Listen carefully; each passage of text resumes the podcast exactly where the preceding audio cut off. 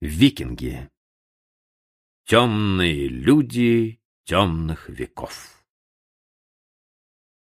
В четырех частях света викинги охотились за людьми и сокровищами, торговали рабами.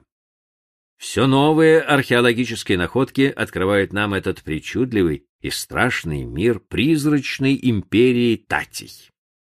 Около тысячного года викинг Лейф Эриксон первым из европейцев достиг берегов Северной Америки. О плавании в эту далекую страну повествует сага об Эрике Рыжем. И такие крупные лососи водились там, коих они никогда не видывали, и лежала на лугах сладкая роса. Долгое время рассказы о заморских странствиях викингов казались историкам выдумкой. Лишь в 60-м году прошлого века скептики были посрамлены, когда на острове Ньюфаундленд и впрямь нашли следы пребывания северных воителей. За пять веков до Колумба они открыли новый свет. Впрочем, обосноваться там не сумели. Принято считать, что из-за постоянных столкновений с туземцами, с крейлингами, им пришлось вскоре покинуть враждебную страну. Однако история этих плаваний во многом остается для нас неизвестной.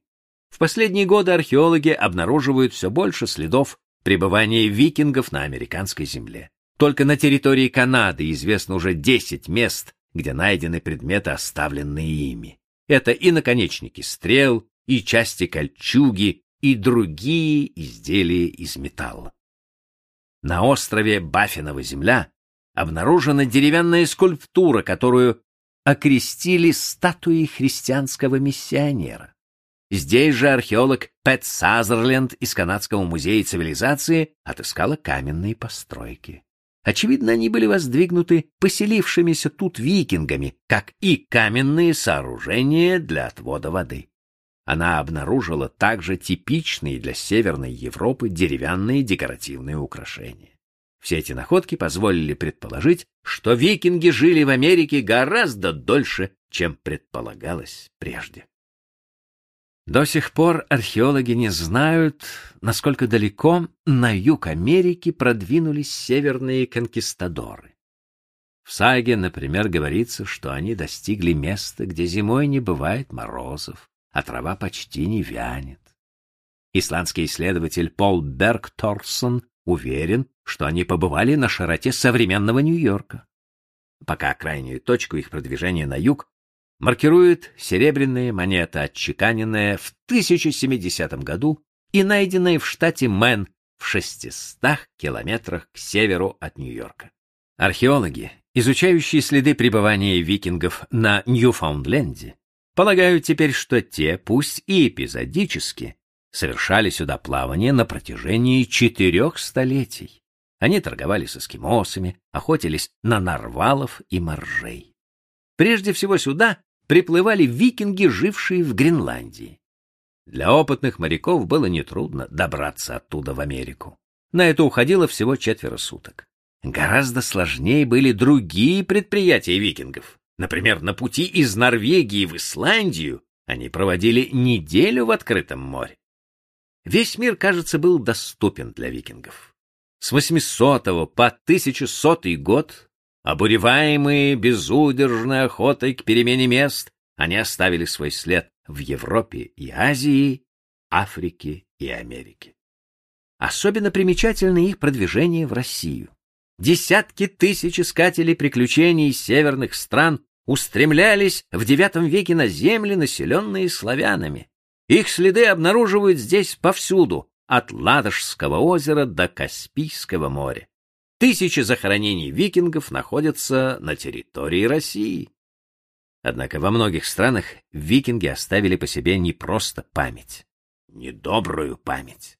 Словно волки морей, они рыскали на своих быстроходных кораблях, развивавших скорость более 20 километров в час, нападая то на один богатый город, то на другой. Что гнало их вдаль? Простая жажда наживы. Таков самый распространенный ответ, объясняющий предприимчивость мореплавателей и воинов. Зловещая слава викингов начиналась с коротких, неожиданных вылазок, чтобы продолжиться в середине IX века настоящими военными операциями, в которых участвовали сотни кораблей.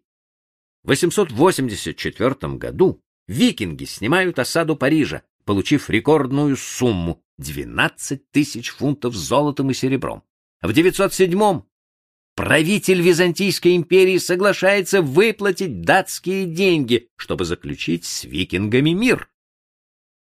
На память об этих временах остались многочисленные клады, ведь едва вернувшись на родину, викинги брались за лопату, чтобы схоронить вожделенные сокровища. Только на острове Готланд археологи и кладоискатели обнаружили свыше двух тысяч тайников, оставленных ими. Целью их набегов было не только золото мертвое, драгоценности, но и золото живое, рабы. Викинги похищали людей повсюду, в Англии, в Ирландии, на Руси и во Франции. А в разгар этой дикой охоты стоимость взрослого мужчины-раба, согласно историческим документам, составляла 306 граммов серебра, а женщины — 204 грамма. Для сравнения, за кольчугу надо было уплатить 820 граммов серебра. Археолог Джеймс Барнетт из Кембриджского университета выделяет еще одну цель. В своей статье, опубликованной в журнале Antiquity, он обращает внимание на то, что викингам не хватало женщин. В исландских сагах встречаются упоминания об инфантициде, убийстве новорожденных детей. Чаще всего жертвами становились девочки, которых викинги не жаловали, а потому многие молодые мужчины просто не могли найти себе жену. Чтобы обзавестись семьей, им приходилось пускаться в дальние походы. Археологические находки, похоже, подтверждают эту гипотезу. В захоронениях женщин, живших среди викингов, археологи часто обнаруживают дорогие ткани, украшения или посуду, привезенную издалека. Возможно, похищая женщин, викинги брали с собой и предметы, окружавшие их, чтобы скрасить им жизнь в суровой северной стране. Викинги оставили о себе очень противоречивую память еще и потому, что об эпохе их кровавых и героических деяний сохранилось мало сообщений очевидцев.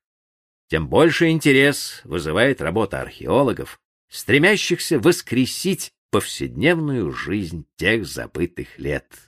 И им еще предстоит прочитать многие неизвестные страницы истории викингов.